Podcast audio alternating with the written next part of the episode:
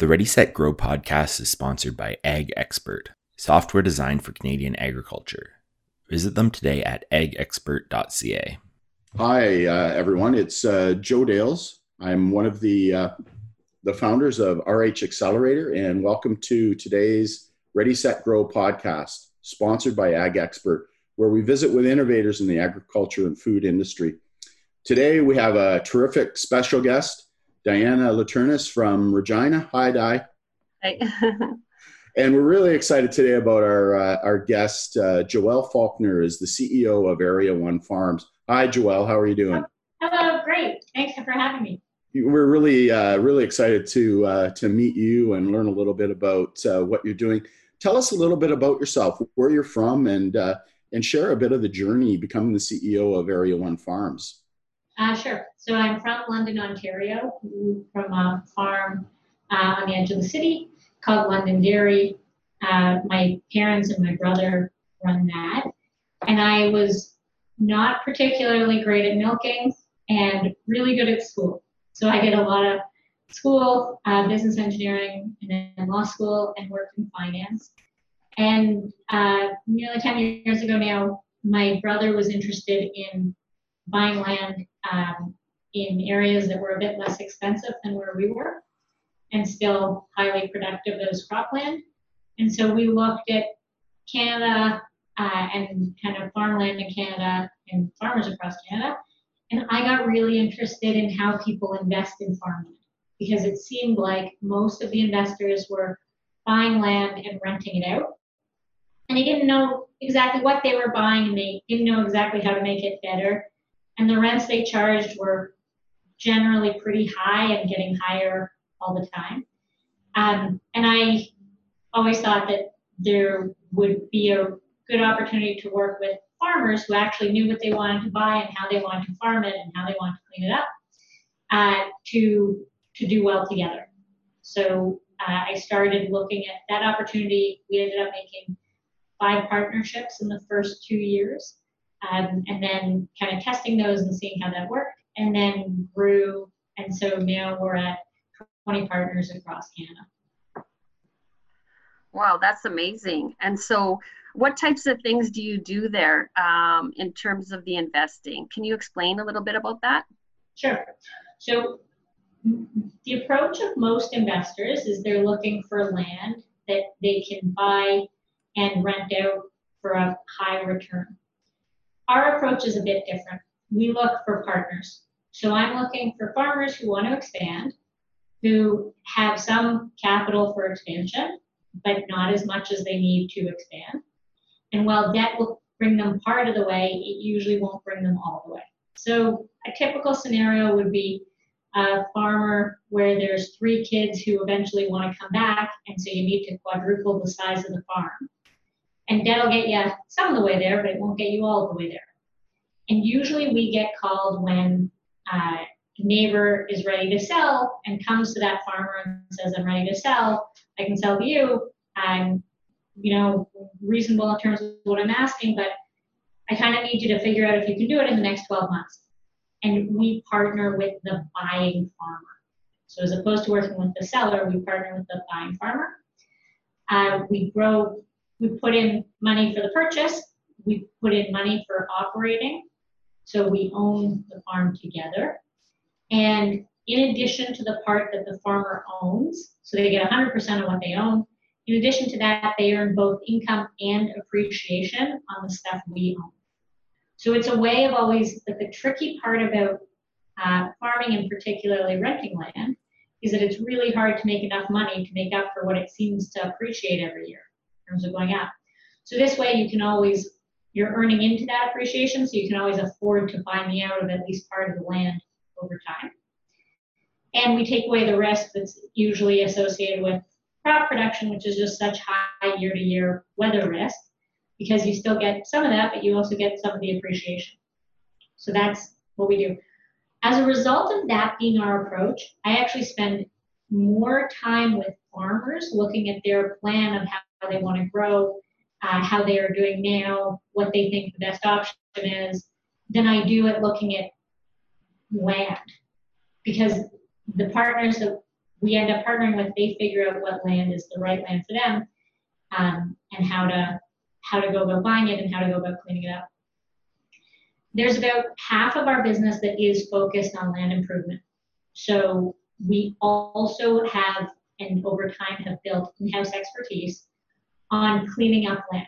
So both turning overgrown pasture or old timbered land in, back into farm production, so land that was farmed historically, and uh, land that isn't irrigated into irrigation, which is which is actually just much simpler than the other one. Wow, very uh, innovative business model. Uh, there's not too many people, you know, really doing this in Canada that I've come across, and and it sounds like you're getting scale and. Uh, I'm, I'm, intrigued about uh, you know your processes and stuff like that. Um, how's farmland done as an investment category? Uh, you know, you're, you're, and then kind of what do you see going forward? So we think you're right. I don't think there's any other equity investors across Canada. And we actually haven't found any in other parts of the world either in the same way. You see it a little bit more in permanent crop, so orchard establishment, etc. But you don't see it nearly as much, or we haven't seen it all in row crop. Um, the farmland as an investment class is interesting. So if you think about it from a farmer standpoint, the value to land is two parts. One is they understand it, like it's a it's a thing that they really understand. They have control over it to some extent of how it's treated and managed. And so, unlike stocks or bonds or other things, it's very tangible and, and very good for that management and probably needed for the business. Like it always seems like in farming, you're just you're just making enough money to cover your land costs so that you can keep buying more land. Or at least that is kind of how I grew up with asset rich, cash poor, right? Yeah. Mm-hmm. In to other investors, other investors actually have the opposite. They don't understand it as an asset class but it is what's called non-correlated, which means it doesn't move in the same direction at the same time for the same reasons as other assets. Other assets that they might have are probably stocks and bonds, so things that are publicly traded, really easy to buy, really easy to sell. But if stocks are up, doesn't mean anything for farmland, and if stocks are down, doesn't mean anything for farmland.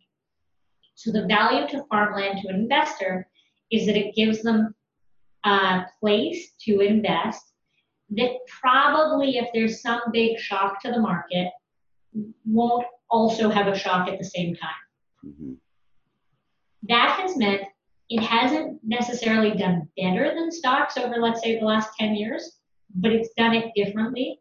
Mm-hmm. And in particular, it probably felt like a really comfortable thing to own um, this spring. So with COVID 19, Mm-hmm. The rest of the world saw a shock to other assets that they were used to, to, to investments that they had made, but also to commercial real estate.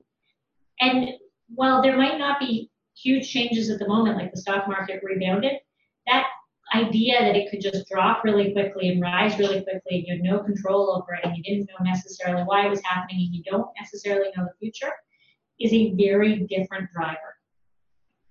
The reason I like farmland is I think global food demand is probably going up because we have more people and they're eating a little better every year. And most people think that that will mean commodity prices will also go up because you'll see this big demand.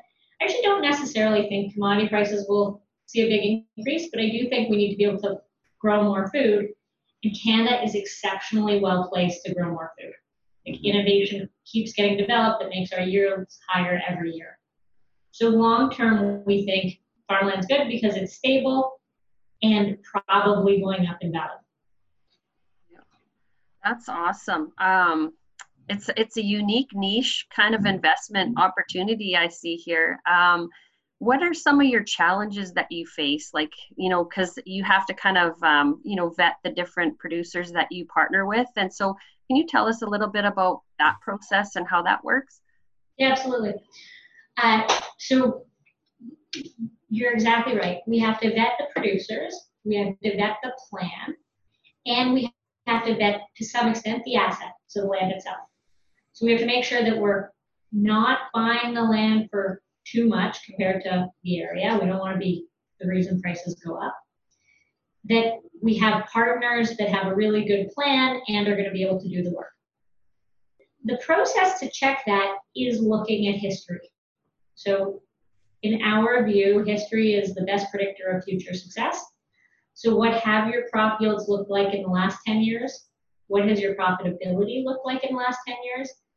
If there were management problems, what were they? And have you figured out how to fix them? Um, because everybody, the farming's a tricky business and everybody is allowed their share of mistakes. I certainly made mine.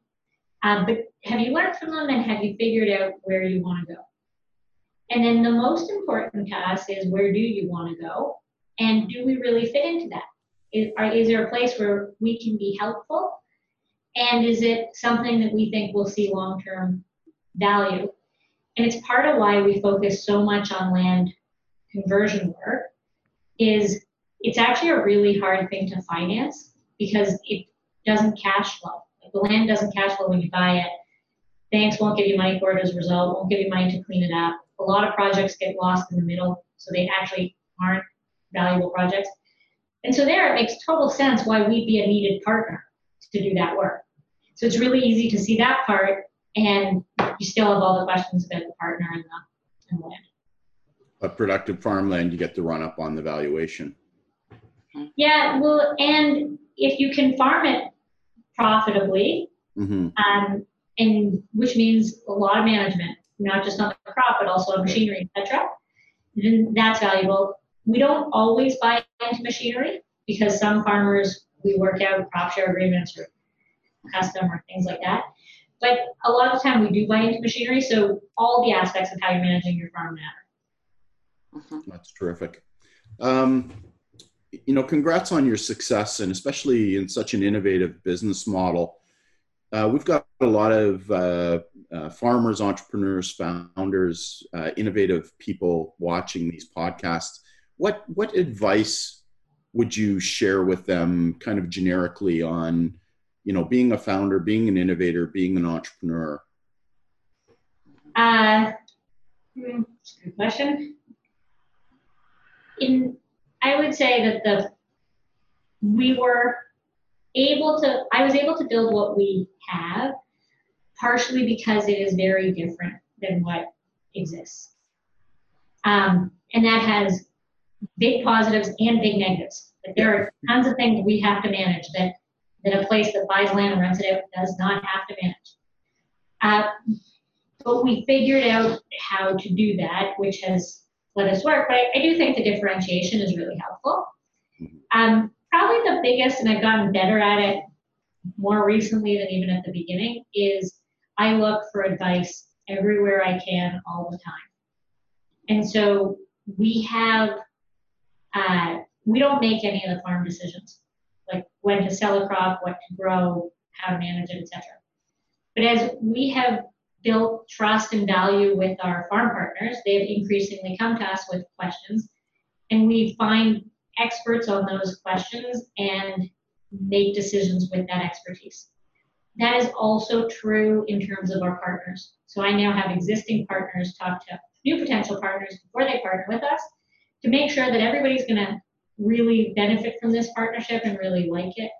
We share expertise not just across our farmers, but if other farms call and say like, look, I'm doing a cleanup project, I don't actually need to work with you, but but I'd like some advice.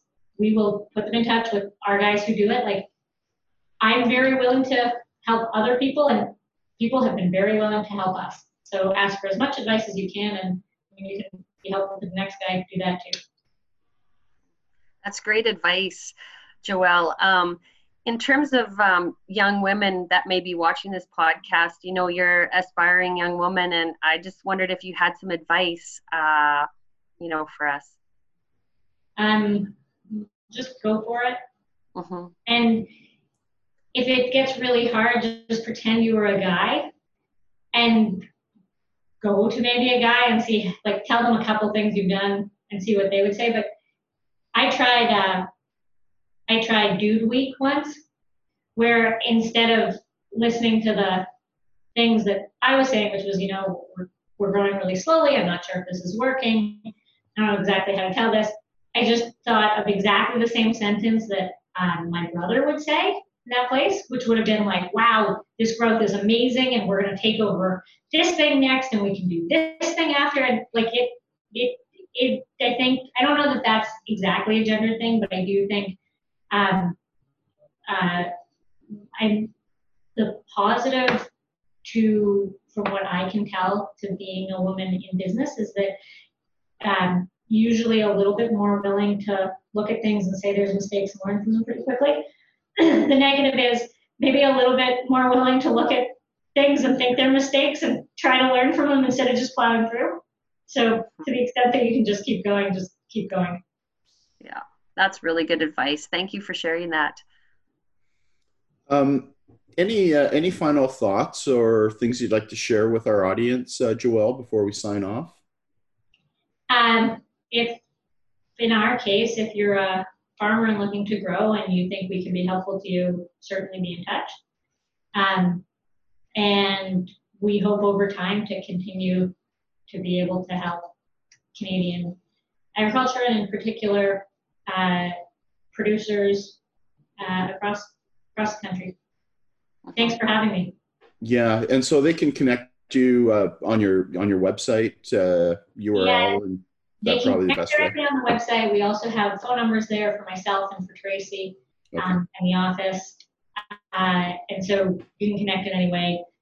We end up very quickly just having a call to go through kind of what the basics are of the existing operation and the future plan, um, and then to figure out if there's a fit. The way I look at it, uh, and probably on the FCC side, it, it may be something the same way you do. I would say there's there's no partner better than having no partner. So if you're all good to do it on your own and you're comfortable with that, the level of debt and what you're doing, go for it. Mhm. As soon as you're past that, we are the best partner you can have because we understand farmers, we take risk in operation, and we have a lot of expertise that we can share. Well, congrats on your success. Any any final thoughts, Di? No, I think that's great. You know, just just a, a, a neat market you're into and um, how you're helping producers in the ag industry is really inspiring. So thank you so much for all that you do for the industry. Thank you. Thanks, Joelle, and thanks everyone for uh, watching this episode of Ready Set Grow podcast, sponsored by Ag Expert. Uh, you can check out the other videos on uh, rhaccelerator.com or on YouTube. So until we meet again, take care.